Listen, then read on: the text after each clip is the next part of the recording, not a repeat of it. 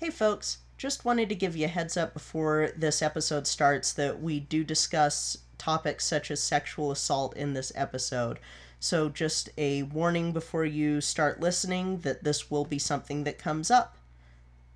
Enjoy our latest episode of Tone Deaf. Tone Deaf is the journey of a musical theater nerd, bringing musicals into the life of their musically challenged spouse. The reactions to the musicals are real and mostly unedited. This show is for ages 14 and up because sometimes you just need to use a swear. Now sit back, relax, and have a laugh. You're listening to Tone Deaf.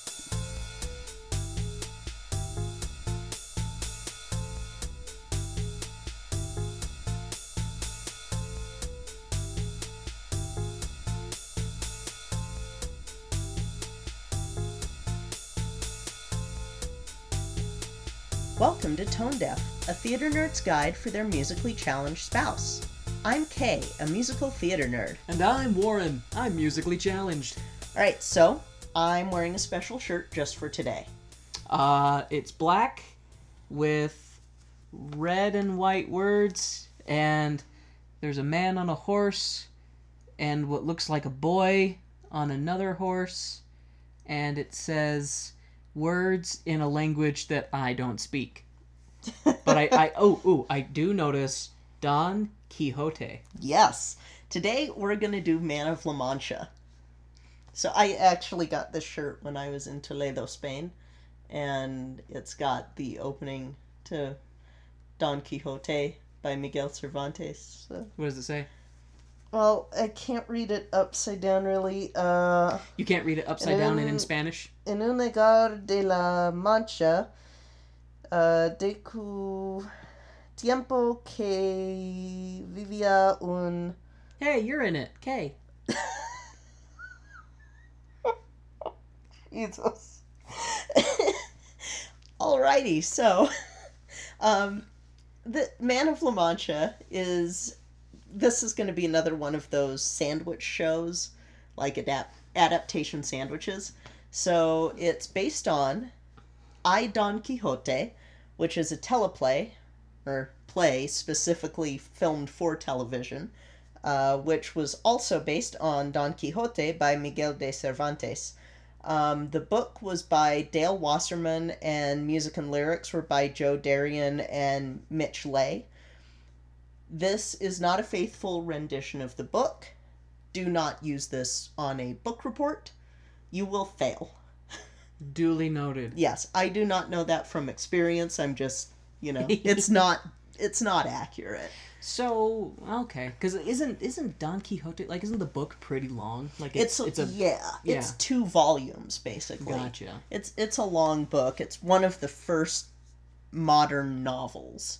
Um, but this is about Man of La Mancha, not about Don Quixote, so Sorry, it's Tangent, all right. the podcast. I, I will try not to go on a tangent there. Um, it, it, took a lot, by the way, to not go onto a tangent of the history of television for this episode. Much like with uh, the Peter Pan episode, where I really wanted to go into like the history of using kinescopes and stuff.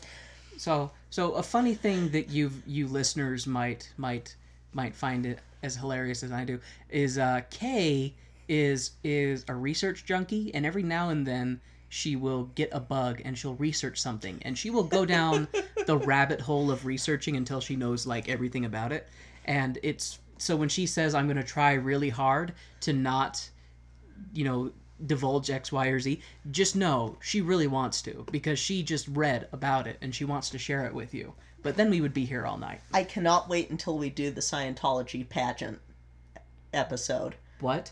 We'll get to that. Okay, so, um, like I said, this What? was based on a 1959 teleplay, which was written by Dale Wasserman. Uh, Wasserman had originally wanted this to be titled Man of La Mancha, the uh, teleplay, but DuPont Corporation, who produced it, were like, no, people won't know what La Mancha is, so there's the title I Don Quixote. Ah. Which I'm kind of like, well, if anyone has like a slight awareness of anything, Man of La Mancha, well, maybe La Mancha is a region in Spain. So that means that, anyway, Because if you're not going to know La Mancha, you're not going to know Don Quixote, you monsters. Um, hey, excuse me. I knew Don Quixote, but I didn't know La Mancha. But you could have at least inferred, right? If you read Man of La Mancha and It you were could've been- aware of Don Quixote as in, like, you knew what you were signing up for when Uh, you were watching a show, then you'd be like, oh, okay. I guess like if you just said what do you what when you hear Man of La Mancha, what do you think?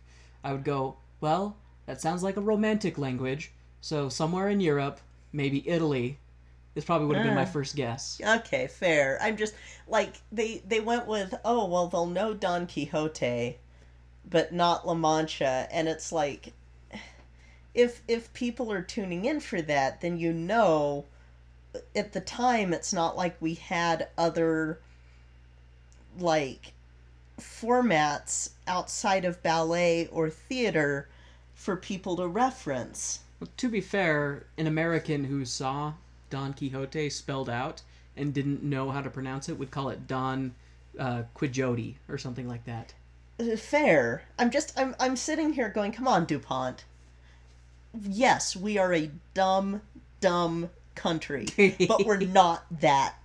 It just ah. Anyway, I also I have my own beef with DuPont that I could go into later. Screw you, um, DuPont. The the DuPont Corporation. Yeah. Um. Anyway, so after this tangent, after a six No, no more tangents. no more tangents. After an unsuccessful attempt of translating uh, the play from TV to stage, which, you know, that can be a little difficult, it was suggested by the guy who ended up directing the musical version of uh, Man of La Mancha slash Don Quixote, uh, Albert Marre, that they instead adapt the teleplay to a musical. So the show uses less string instruments than most shows of the time, and they actually tried to go with a more flamenco feel. So not flamingo, Not flamingo, flamenco. flamenco.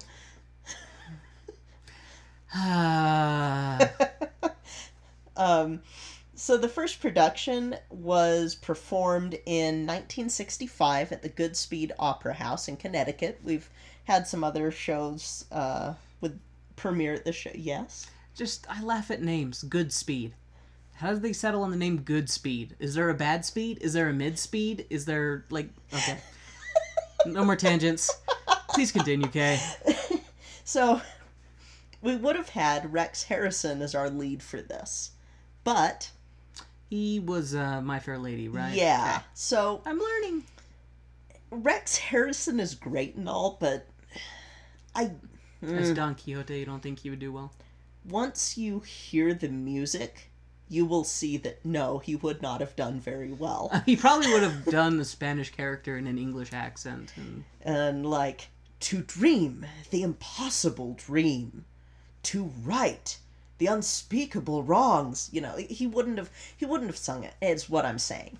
Um, so this show ran for 22 performances uh, at previews, and then had an off Broadway opening in November of the same year, uh, of 1965. Um, in 1968, in March, it actually moved to Broadway. It started at the Martin Square Theater before moving to the Eden Theater in 1971. It had its final move um, in May of 1971 at the Mark Hellinger Theater, having run for 2,328 performances on Broadway. wow, It picked up five Tony Awards, nice. picked up Best Musical, Best Leading Actor in a Musical, Best Direction of a Musical, Best Original Score, and Best Scenic Design. This was in the seventies. This, yeah, this was in the 70s. And I mentioned scenic design because the stage version, um, it's different from what you would, what we'll see in the movie. The stage version only has one set, really, and that one set is a dungeon Ugh. and it will make sense after we see the movie. Um, Oh, that's that's a sad phrase to hear. Oh, the dungeon will make sense later. well, it will. But it will. And dungeon. Um, before we get into that, I will say that this does fictionalize a part of Cervantes' life um, when he had a tax issue, if I remember right, and got himself in some trouble. so they, they do reference that in uh, the opening and closing of this show. The show's been translated a lot especially uh, due to the popularity of one of the songs, uh, The Impossible Dream. This song was a standard for a long time because of this show, and Man of La Mancha has been performed in at least 18 other languages, as well as nine of the dialects in Spanish, Oh wow. which there are a lot of dialects in Spanish.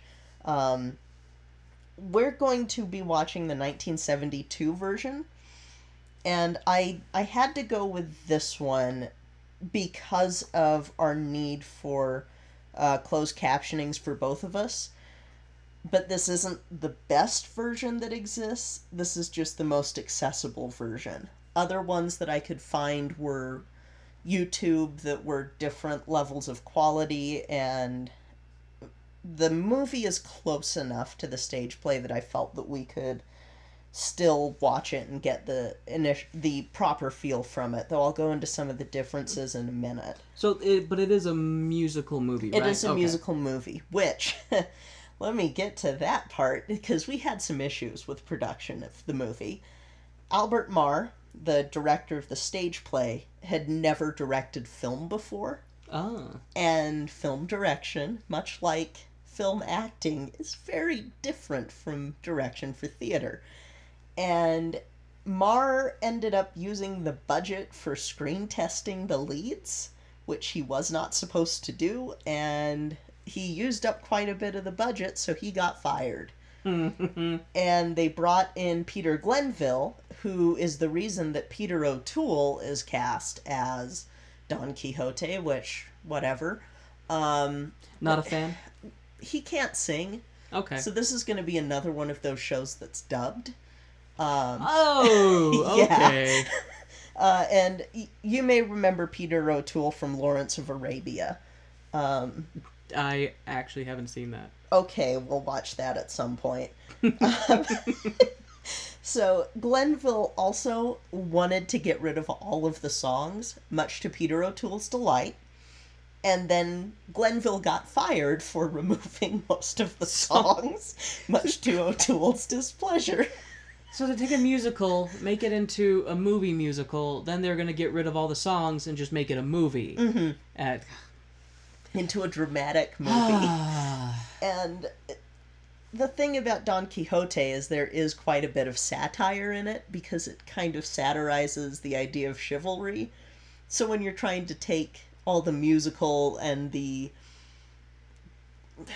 I, I don't quite know the word to describe it, but when you're when you're trying to turn Don Quixote into a super serious story, I mean this story is still serious, but there's humor with it. And a lot of the humor comes in the song numbers and stuff like that for uh, Man of La Mancha. If you're taking that out, then it kind of is like, well, okay then. And Peter O'Toole wanted it to be more dramatic. It, he wanted more of the Lawrence of Arabia, more of the I am a serious actor thing instead of I'm in a musical. Um, Because he can't sing. because he can't sing. And so Glenville uh, was replaced by Hiller, who brought back Wasserman, uh, Arthur. Hiller, and uh, they ended up dubbing in uh, Simon Gilbert at Peter O'Toole's suggestion because he was like, okay, well, I'll help you find some people to dub in folks. Um, here's a fun fact, though. The original choreographer for Cats, Gillian Lynne, choreographed the movie of Man of La Mancha. Nice. So this will be this will be kind of a it won't be cat dancing, but Oh. it'll still be good dancing. Okay, I was gonna ask if there's gonna be an orgy in this one.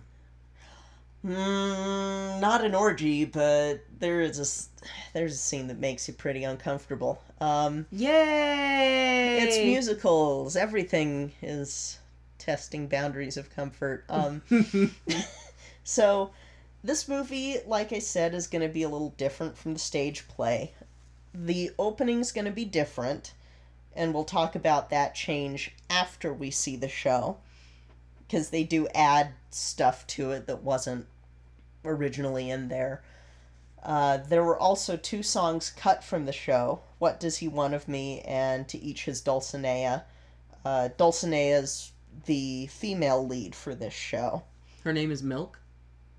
Well, sweet. Like, because uh, leche would be milk. Oh, yeah. So Wow. dulce would be sweet. Wow. So Wow. I took Spanish too. it's okay. Wow. It's okay, Warren. Here I try to make a joke and all I do is go.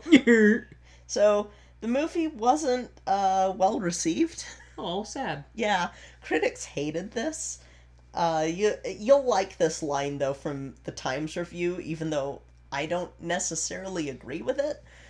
So they end up dragging not just one musical, but two musicals by saying that The Impossible Dream was surely the most mercilessly lachrymose hymn to empty headed optimism since Carousel's You'll Never Walk Alone.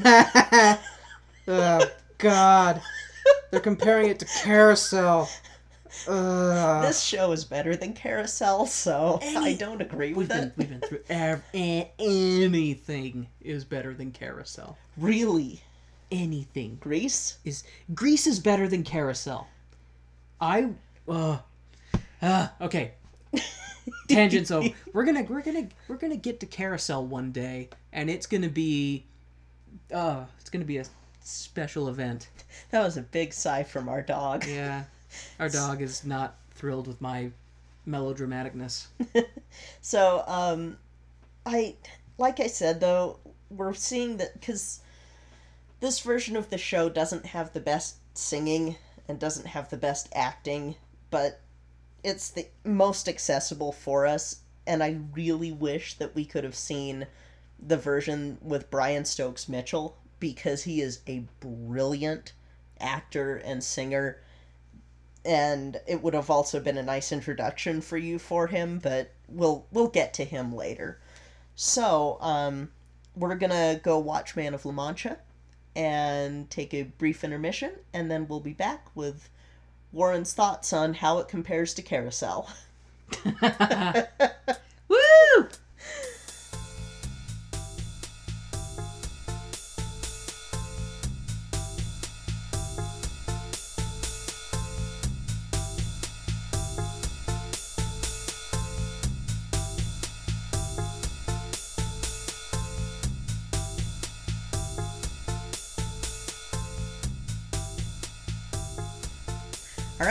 we get to Warren's review of this show, we want to take a quick moment and just thank our Playbill and stage crew sponsors. Our playbill sponsor, Jasmine Wu, and our crew, our stage crew sponsor, Bianucci. Thank you both so much for your continued patronage and support of our humble little podcast. We really, truly appreciate everything you've done for us, you guys. Thank you so much. Now, let's listen to a brief ad from one of our favorite podcasts called History on Blast.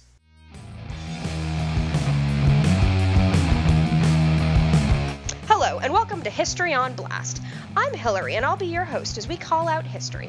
Every other week, we'll be putting a different person, place, time, or event on blast for the shit that they pulled. This ain't your grandpa's history podcast, so if this sounds like your cup of harbor tea, be sure to subscribe on your favorite podcast catcher.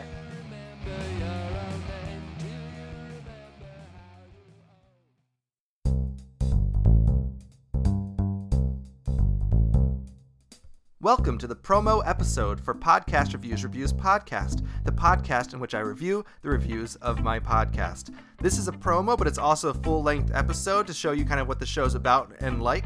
So if this is in your regular feed that you're hearing this, this is actually also going out to a bunch of other podcasts who are swapping promos in 60 second spots with me, so I put their promo on my podcast later. So this is a, a promo slash episode um, to tell you what the show's about. If you already know, then thank you for listening and being a listener. But if you don't, uh, my show called Podcast Reviews Reviews Podcast is about reviewing people's reviews of my show, Podcast Reviews Reviews Podcast. I go to iTunes, and every time I, I look at the reviews, I read and rate your reviews of my show um, about the podcast. Uh, I'm almost out of 60 seconds are up, so uh, check out my show in iTunes, rate and review it, Podcast Reviews Reviews Podcast, and we'll see you next week. And now the lights are going down and the music is starting back up. So let's hop into the second act of the show.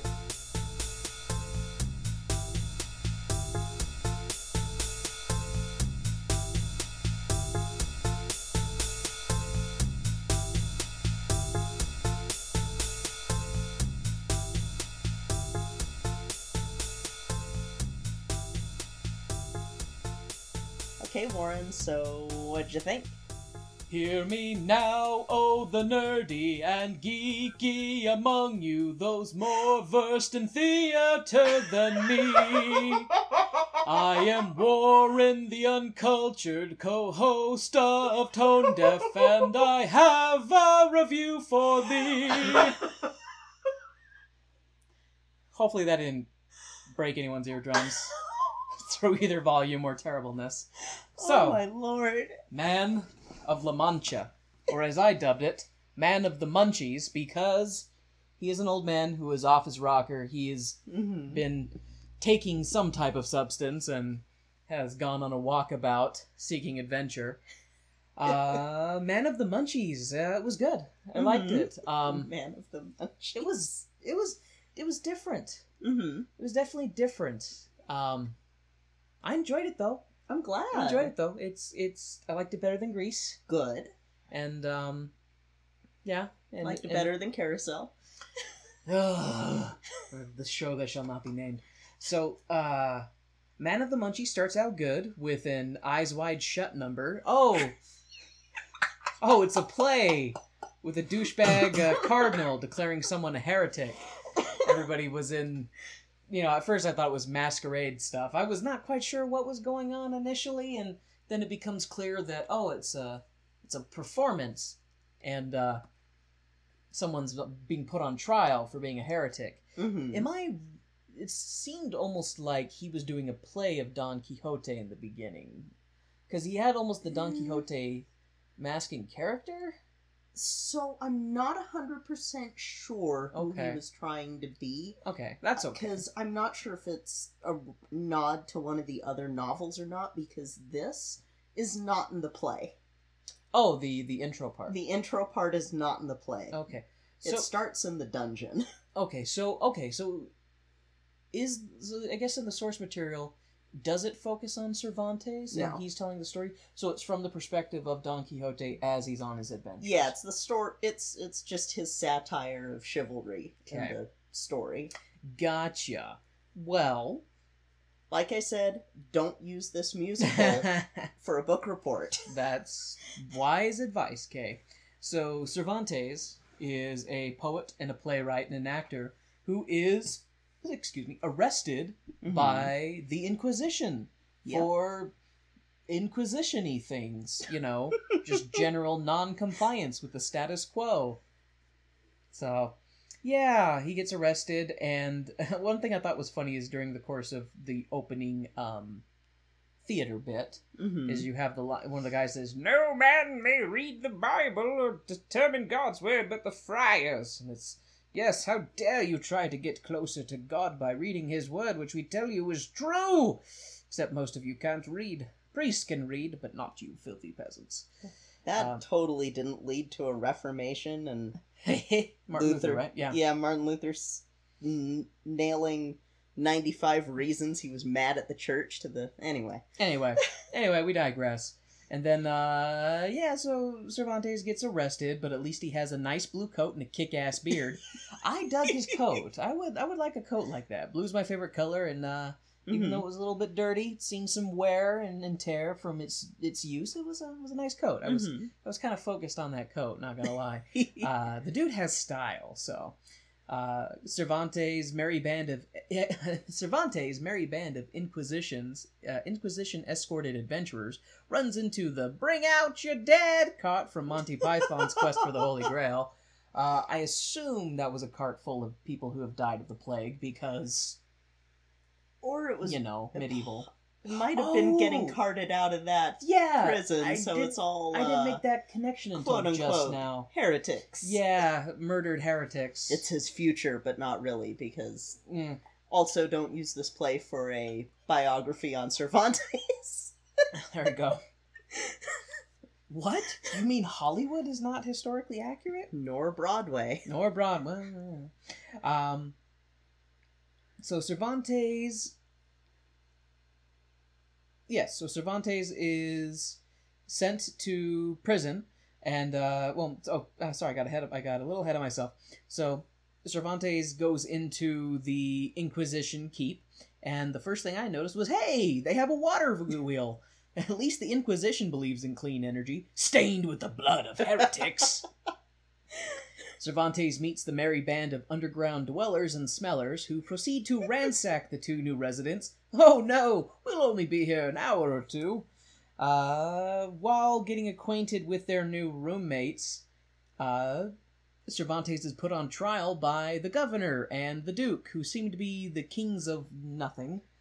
Uh, they're the self appointed rulers of the prison pigpen. When the governor was introduced, I was half expecting a Walking Dead joke. so I was- thought about that. Okay. I, I really did. I really did think about that, but then I I I, I went the other way. you So, zagged. I zagged. I zagged on zagged when you thought I would zig. Um, Cervantes. Okay, Cervantes gets put on trial, and he distracts them by basically recounting them with with. I am not a bad playwright, and here's why. And he puts on a, a entertainment to distract them and prove that he's a, a good playwright. Um, we get to meet Don Quixote and his lovable sidekick uh, Sancho. hmm And as they're two minutes down the road, Don Quixote spots a great evil in the middle of a field. he charges forth against the evil giant windmill. He fights valiantly to prevent the foul abomination. the great enchanter transformed the horrible giant into a cancer causing windmill. Don Quixote to prevent Don Quixote from an honorable victory. Luckily, there is an inn nearby where Don can recuperate after his arduous battle. Thank God for small miracles, eh, Donnie? Uh, I. This thing is touchy and I keep getting skipped ahead in my notes. Do, do, do, do, do, do, do. Oh, as they go to the keep to recover after arduous battle with the evil giant windmill, luckily Aldonza is there to serve all the respectful and clean clientele. Ugh. yeah. That poor, poor old fool. After making a grand entrance, he hits the doorframe and gets knocked off his noble steed. uh, that was a great scene with Don Quixote being like, "We expected a dwarf to mount the ramparts and uh, mount the wall and proclaim our arrival. All the dwarves are busy." Like, all right, that's great. Um, Don offers. See, yes, Don offers his services to the clean, respectful patrons of this fine establishment. His eyes fall upon Aldonza, who he seems to fall maddeningly in love with. Aldonza has been burned before, but this sweet old geezer seems to be softening her jagged edges. Aldonza is now Dulcinea. and Dulcinea. Dulcinea, thank you. Dulcinea, and Dulcinea has no idea what to think. What's Grandpa's angle? Her eyes seem to say. He may be crazy, but he's as noble and kind as they come. Cut to, uh, we have the Donnie's niece, is a Donnie's niece and the housekeeper seeking comfort from the priest for the woe that fills their hearts. After all, they're only thinking of him. Because they have that whole song. They're only thinking of him. They're only thinking of him. Uh, Duke Douche plays the niece's fiance, a man who carries his own importance as if he fears of breaking it. I did not like that character at all. He was a douchebag to the end, I felt. hmm Um, but yeah, I guess you know he was a a, a needed bad guy. yeah. Uh, because he it was his character was a little interesting because he's the prosecutor essentially in the prison trial, Mm-hmm. but in the quote unquote well, I don't want to say the so in the story in the Don Quixote story, he's the well-educated uh, fiance of of Don Quixote's niece, Mm-hmm. and he initially is like, oh, I don't know if I want to marry you if I'm going to inherit a crazy uncle. And they're like, but there's money involved if you do marry her. And he's like, I do like money. Maybe I could help cure this old codger and then I'll get his fortune. Yeah. The fiance and the priest agree to try and cure uh, Quixote of his madness. Uh, Sancho, and then we cut back to the Don Quixote story, and Sancho relates a love letter to Dulcinea. Did I say no? yeah, Dulcinea. Dulcinea. God, I can't. I can't. Dulcinea. Yeah, yeah. My fat American tongue can't say things.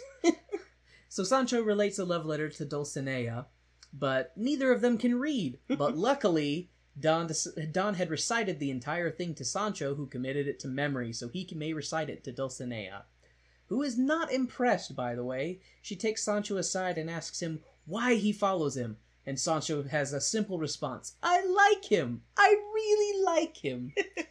Which Sancho is just an awesome wingman, I may he is say. the best character He- in the whole show. He's a great character. He Mhm. is just honorable. He's he's very selfless. He's Mhm. uh he genuinely cares about uh I can't remember his real name, but Don Quixote. He Mm. genuinely cares about him and he's just he's always got his back. He's a good guy. It would be really easy for him to turn tail and run and Mhm. leave the old man to his fate, but no.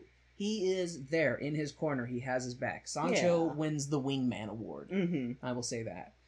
Uh, Quixote is thrilled to receive the gossamer washcloth of Dulcinea, but swelling in his heart is cut abrupt with the arrival of the dreaded barber who bears the golden helmet of Mambrino.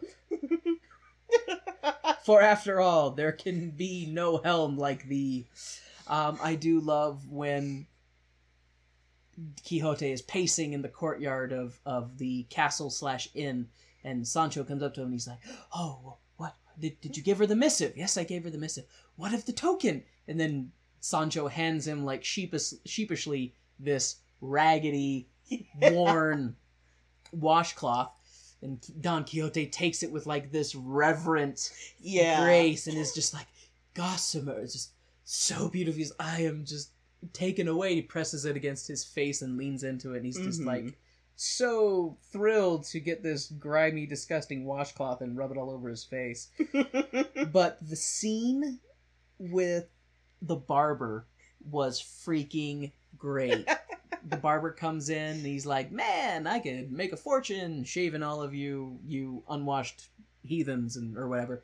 And uh i just love and this was when i first noticed that don quixote has that corkscrew sword. Mm-hmm. i freaking love that. Yeah. that is the greatest thing. Because i'm like how the hell do you make that? You have to heat the metal and then bend it in order to make that happen. But i just love that he's got this corkscrew sword because it's like couldn't couldn't kill anybody with that. Uh, I guess you could hack somebody with it, but uh, he's threat. He got the threatening gesture with it. He's like, "You have this helm. I want it. It'll make me brave." And blah blah blah. And he's like, "It's it's a wash basin. It's a it's a wash basin for when I for when I wash people and give them trims." um, I just that scene was great. And then um, after he dons his new golden helm and feels the power of the wash basin basin flow into him. Donny Boy confesses to the lord of the castle that he has never been dubbed a knight, and requests that at dawn he receive the boon of knighthood, since he has met the checklist of requirements and exceeds them, in fact, by being bonkers. the fiance and priest show up to Crazy Land sporting funeral garb and a quest line for Donny to complete. Donnie must defeat the great enchanter to save the man who is turned to stone. This angers Dulcinea, who sees the man made of stone get up and shake off his his apparent petrification, and they all seem to be like, "Man, that guy is crazy. We should hopefully be able to snap him out with our little ploy." And Dulcinea, you know, I, I feel, I think out of everybody in this entire show, I feel really bad for her. More- Yeah. like more than anybody because she's just born into a really really shitty situation and she's constantly hounded by these grimy, filthy men who are just Mhm. trying to bang her, you know. Yeah. And you get the one big hulking guy who basically forces his money into her hand. Mhm. Like, take this or else. yeah. And it was just like, ugh. like, Mhm. just like being a person in that time. It's like, would it be better to stab these assholes with a knife and then go to prison and die, Mhm. or to just constantly let them do this? yeah. It's just. It's a it's a damned if you do, damned if you don't, and it's Uh, I think if I was a woman in that time, I wouldn't have lived very long because I would have just started cutting off people's dicks. Mm. I mean, I'm just, you know, just Mhm. I'm just saying, I, I, I, I have issues with rape. Let's just say that. yeah, So, yeah. No, I the same here. So, this scene, I hate this scene. Little bird Dulcinea gets ambushed by Horn Dog Squad and their alpha prick leader, Douchey McHookhand, Mhm. and I just, I don't. Uh, those scenes, I hate those scenes so much. I want to yeah, jump into the TV with an axe and just swing at those people. hmm Uh, Dulcinea gets upset when Donnie proclaim, uh, when uh, Don Quixote proclaims his love of service for her and his dedication to her name and glory. Dulcinea is not impressed, or is she? She, I just, I, like, what would it be like to be this woman hmm who has constantly had asshole after asshole trying to force himself on her, and then this really sweet, bonkers old man yeah just shows up and treats her like she is the sun and the moon and the stars and heaven. It's like she she she's just of the mind of oh he just wants to have sex with me like every Yeah. other man. Yeah, But he's like oh I would no like I just want to to serve you and I want to Mhm. fight in your name and I want to bring honor to you and it's just ah this show gives me emotions. Um, that's the point of this show. yeah.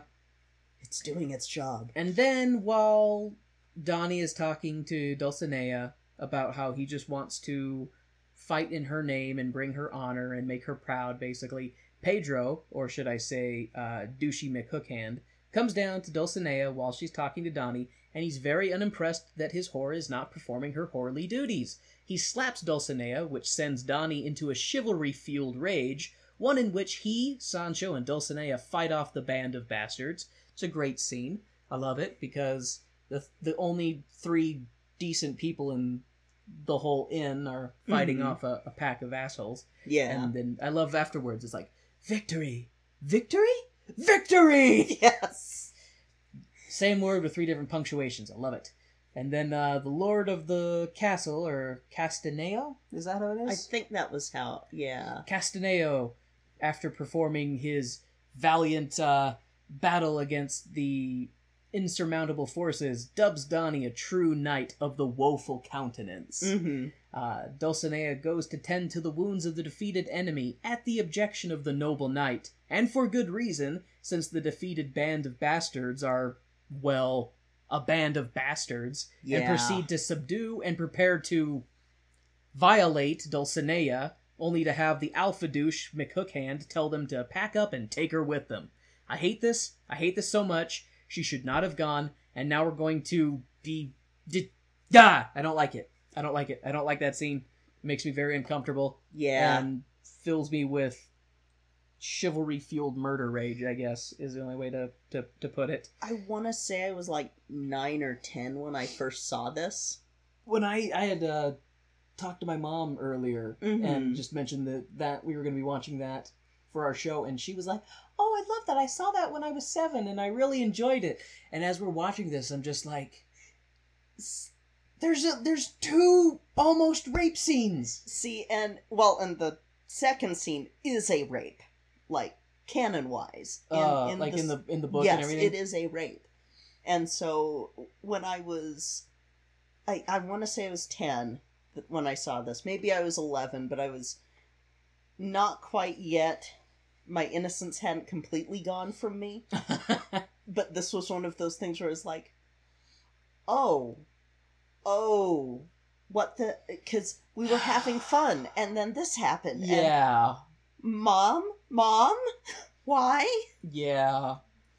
Yeah. I had to. She had to kind of sit me down and explain that one, and oof.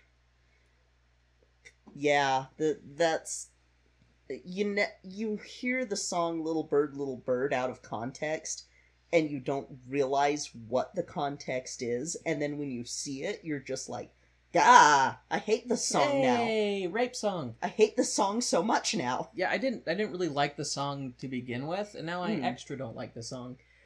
Uh, anyway, after the scene that we won't talk about, we then cut to the prison, and Cervantes has a brief moment of bearing his soul to his fellow inmates after one of their number was taken away for questioning.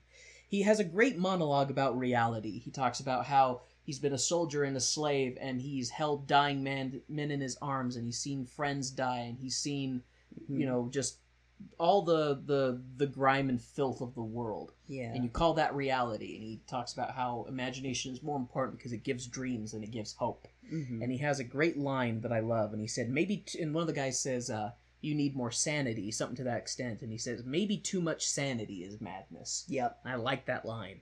So good on you cervantes. Have some imagination. As as albert einstein said imagination is more important than intellect.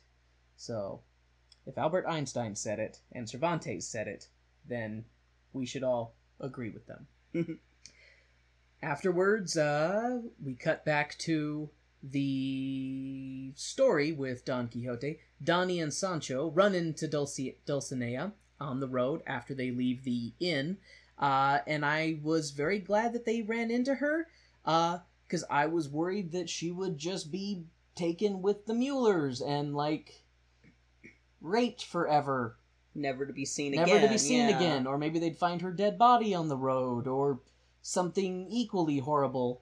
But it seems Mhm. like the either she escaped or the Muellers dumped her, one of the Mhm. two. But they run into Dulcinea, uh, who luckily at least is not with the Muellers anymore. I mean, she obviously was abused, and she's very mad at Donnie, who still who sees her as Dulcinea still.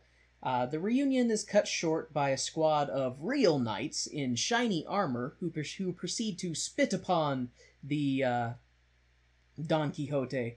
Don, and they are, and one of them tells him it is the enchanter disguised as a knight, and he is actually the knight of mirrors and is trying to get in your head, Donnie. Don't believe him. Stay strong. You are a knight, one of true noble worth. So, when Don Quixote is is like not arguing, but telling Dulcinea that no, you're my lady, or Dulcinea, you're Dulcinea, and she has her song of no, I'm I'm a I'm a filthy whore. I was bung, born on a dung heap. I'll die on a dung heap. I'm Mhm. just a whore. Look at me, like see me as I am. And uh, when the knights show up, uh, they they they look they're they're rocking some swagger. They they look like they're in Mhm. some expensive new suits. And when they pull out their mirrored shields, I was like, hey, that's not fair. You're directing the sun into his eyes. I thought there was going to actually be a bit of a duel, but they just all encircle him and they basically mind screw him. They make him see. They make him look into the mirror. See, you're just an Mhm. old fool. You're just an old fool. You're not a Mhm. knight. And uh, it it works. He he passes out. He falls onto the floor, and we don't really see the transition, but we cut to him in his home. So they obviously Mhm. picked him up and took him home, and he is in his bed, unresponsive. He seems like he's kind of dying. Mhm. His health is very poor. Um, and Donnie is broken, and so is Cervantes. The Inquisition is coming for him soon, so he has just enough time to to improvise an ending to his play. Donnie is dead of the mind, and Sancho comes to visit. Just a few words, a little chat of this and that, Mhm. and uh, he's able to snap out, uh, snap the uh, the Lord of the Land out, and he brings back Don Quixote for for just a no no no no it wasn't that no, he he brings back. he bring, he brings him out of his state like and, Yeah. and he he he gives him his, the right name i can't remember what his no alfonso uh think. yeah alfonso quijana and they're like okay he's he's back everything's okay but his health is still really poor Mhm. and he tells the priest that he wants to make a will. And so the priest comes back and he's like, "Okay, you can just tell me and I'll write it down." And he starts uh, giving his last will and testaments and starts bequeathing his possessions when uh, Dulcinea breaks in. Dulcin and uh, she, sorry, where I have it in here. So Sancho snaps Donnie out of his stupor. He decides to make a will, and in the middle of it, Dulcinea bursts in and reminds him of his manhood. Don Quixote is reborn for 15 seconds before he dies. Yep. It was kind of sad because I thought maybe it would be a ride off into the sunset type of ending for Don Mhm. Quixote, but no, he's got his arm around Sancho and his arm around Dulcinea, and they're talking about how they're gonna go out and do more adventures, and then he Mhm. just kind of collapses and is dead. Yeah. And uh, my the thought that came to mind was just like, wow, nice job, lady. You killed an old man. Now they're going to arrest you and try you as a witch. oh. Would have fit the time. Eh. And uh, Dulcinea and Sancho have a, a moment outside of Don Quixote's manor. Um, and I thought it was cool when, when uh, Sancho goes to call her Aldonza, Mhm. and she's like, Dulcinea and stuff. Mhm. And he's like Dulcinea. So I thought that was cool. That was cool. That Yeah. the, at least the positive thing. I don't know what it's like in the uh, source material, Mhm. but I at least liked that.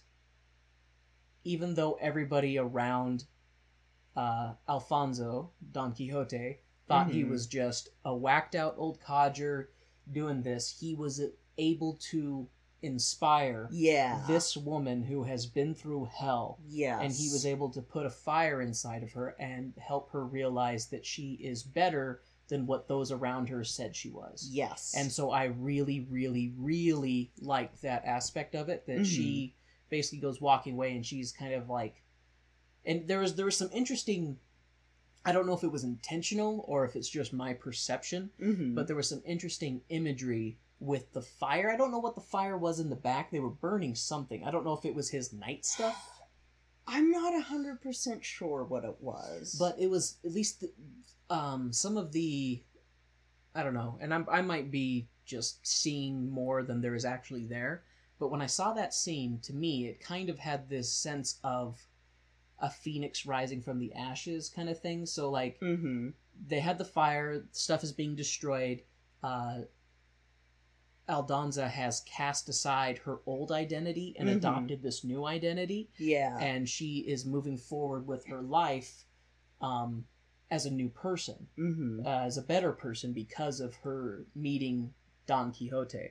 So I thought that was a really a really good bit.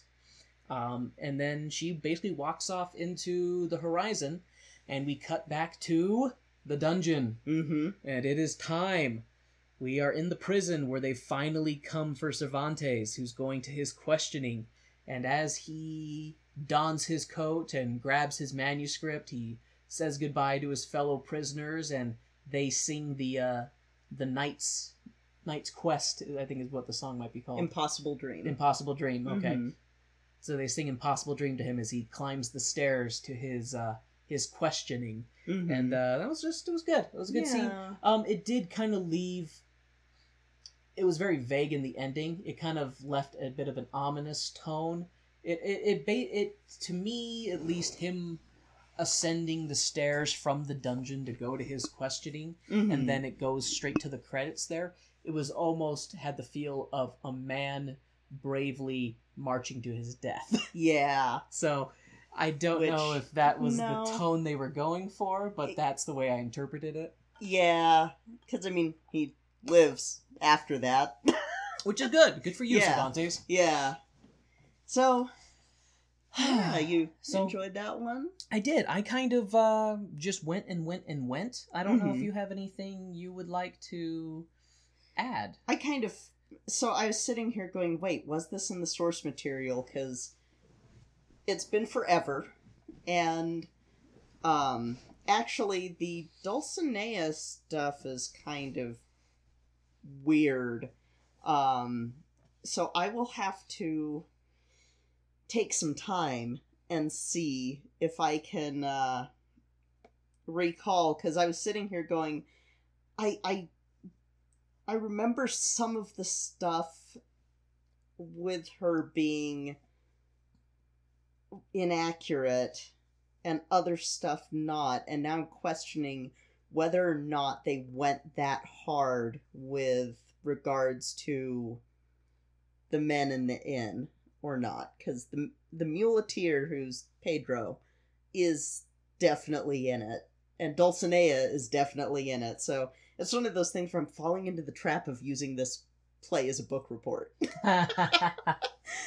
So it, it will it will probably be a because I do also want to have us watch the stage play at some point. I just don't know when we'll get to. Hey, I I'm totally down with us treading over stuff we've already done Yeah, to see a different version of it. yeah, because the the play is it, it's, I mean, it's close to the movie, but it's not. It's not one hundred percent.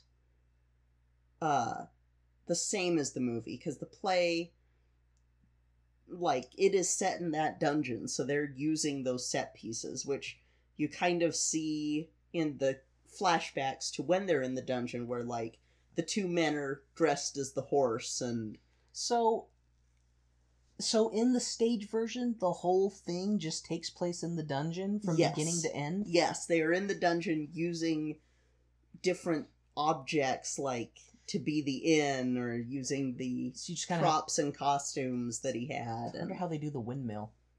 Ah, it's. I saw it on. So when I saw it, it was on stage. I've seen the movie too, and I can't remember which one I saw first. Because I've seen the stage play a couple of times, and it depends on the theater. Gotcha. So it's just there's not a set format for doing it. I don't believe largely so. open to Mhm. however they want to do it. because I mean, it's it's kind of like if you were to do, um, say, well, we haven't seen it yet, but if you were to do ragtime at the Hale Center Theater, you might have more resources than say doing ragtime at one of the community amphitheaters that wouldn't have Makes sense. quite the resources. Makes so, sense. Yeah, that's that's that's fair. yeah just it depends on the place um but yeah i'm i i do want to do another watch of this with the um i, I want to watch the stage version of this um it would almost be interesting and i so there is a tape of what this is based on, like the the adaptation of Cervantes' Don Quixote, um, the I Don Quixote. There is a tape of the teleplay, but I have a feeling that it's one of those you have to like go to the um, oh, where is it stored? I had it written The library. Well, it, it's kind of it's one of the uh, it's one of the film. Uh, Do we have to break into the film archive? no, we, we have don't. to pull a we Mission don't need to- Impossible. No. Dun dun dun dun. um, but uh, it's it's one of those things that I'm kind of like I kind of want to, I kind of want to see that too because it's basically Man of La Mancha without music. So it so it's more of a straight play. Yeah, it's more of a straight play, but not the dramatic reimagining that I think Peter O'Toole was thinking he was going to be cast in. So is this supposed to be more comedic, I guess? It's a satire. Well, satire, Um, yeah, It kind of killed the knights and ladies genre at the time because it sort of held a mirror up to it and was like, oh, look at how silly this is. And people were like, oh, God, look at how silly this is when it wasn't really supposed to do that. Well, see, and, me personally, like I, I mean, it almost sounds like a little uh, self-gratifying. I consider myself to be a somewhat chivalrous person. hmm Um, you know, because I have I have manners and respect for women and Yeah. and stuff like that, and I have uh, my own personal honor um, that I abide by.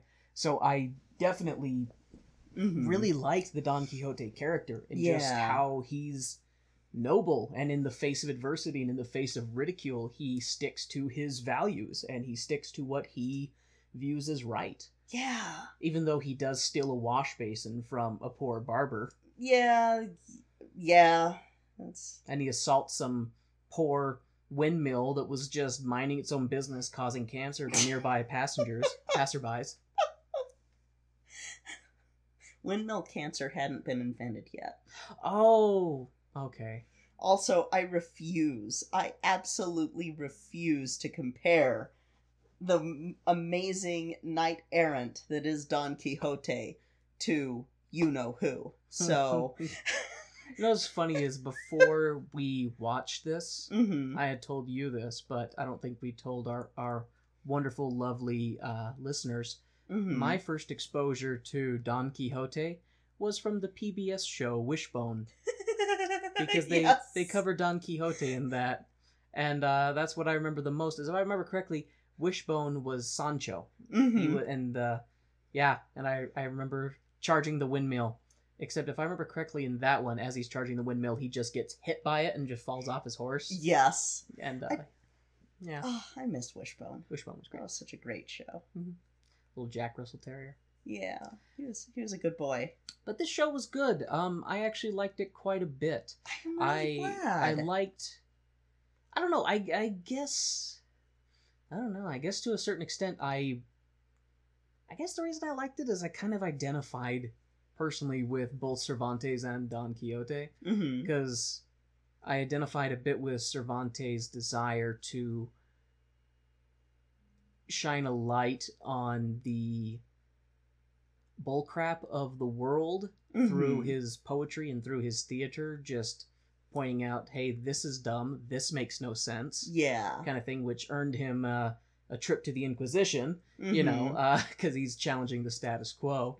And then, of course, Don Quixote with his rejection of reality as it was and trying to to make sense of it in his own way. I just Yeah. I thought it was really good and I enjoyed it quite a bit. So this is this is probably higher up Mhm. than other ones oh, on I'm uh, glad. on my list. It'd be interesting every so often, like we'll just go through and rank these and like give them some arbitrary Mhm. number and see where certain ones Yeah. fall. But yeah. yeah. So this this was good. I'm glad we did this one. Maybe maybe next Webber week we'll try and do a ranking. Maybe.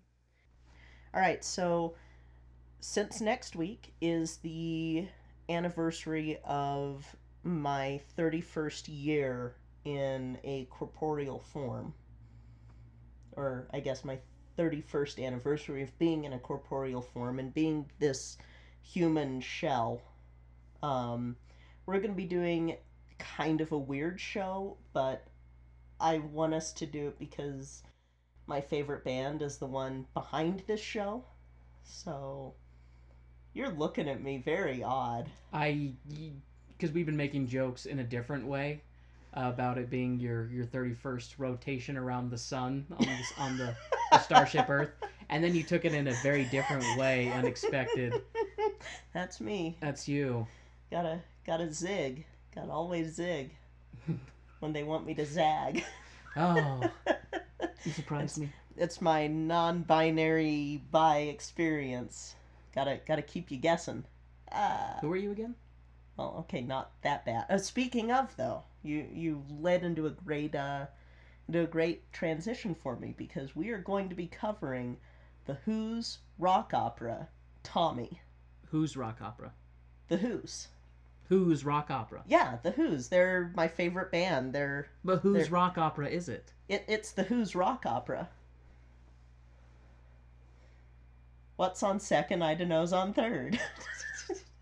So is it Thomas the Tank Engine? no, no, musical opera? that's that's gonna be later actually. That we'll do that one. Uh, but that's not the Who. That's another Webber week. Um, but I'm not joking, by the way. but uh, anyway. There's a Thomas the Tank Engine musical. I'm so excited. Um, but we're not doing that one. We're we're gonna do the Who's Tommy. We're gonna do the movie. So I'm sorry in advance. Um, When did the movie come out? 1975. Okay. Yes, we'll we'll be doing the movie of Tommy, and then if I can find it, we'll do the stage version as well. That we'll talk about in our next episode. But yeah, we're we're gonna do the Who's Tommy for my birthday. Who's Tommy? Who, who, who, who?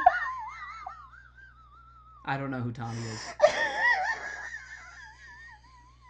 Do you know a Tommy, audience listeners?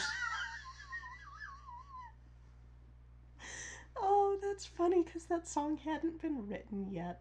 Anyway, Things that Warren doesn't know. Number 487,362. so thank you guys so much for listening. We're again just thank you. We love seeing your ratings. We loved the reviews. Um, we've actually had a couple of people join up in the podcast junkie Discord chat. Uh, Which has been really that are fans, and it's just really awesome.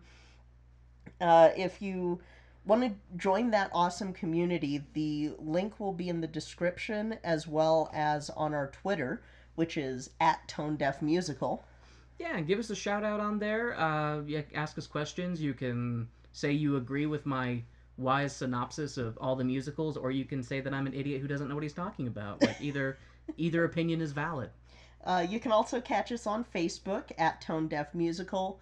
We have a Patreon, which is also Tone Deaf Musical. Yep, you can email us at tonedeafmusical at gmail.com if you are so inclined. Please do it. And if you have suggestions for shows and ways to source them, if they're ones that aren't widely known, or if you know of any in the Utah area that are uh, being performed that you'd be like, hey, you guys should do this, and, you know, I want to see an episode about it, then let us know. Shoot us an email, because we, we, we don't bite, we promise. We're just a pair of very socially anxious millennials, elder millennials. Elder millennials. So that's it for this week. Once again, thank you guys so, so, so, so, so much. I'm Kay, I'm Warren. and this has been Tone, Tone Deaf. Deaf.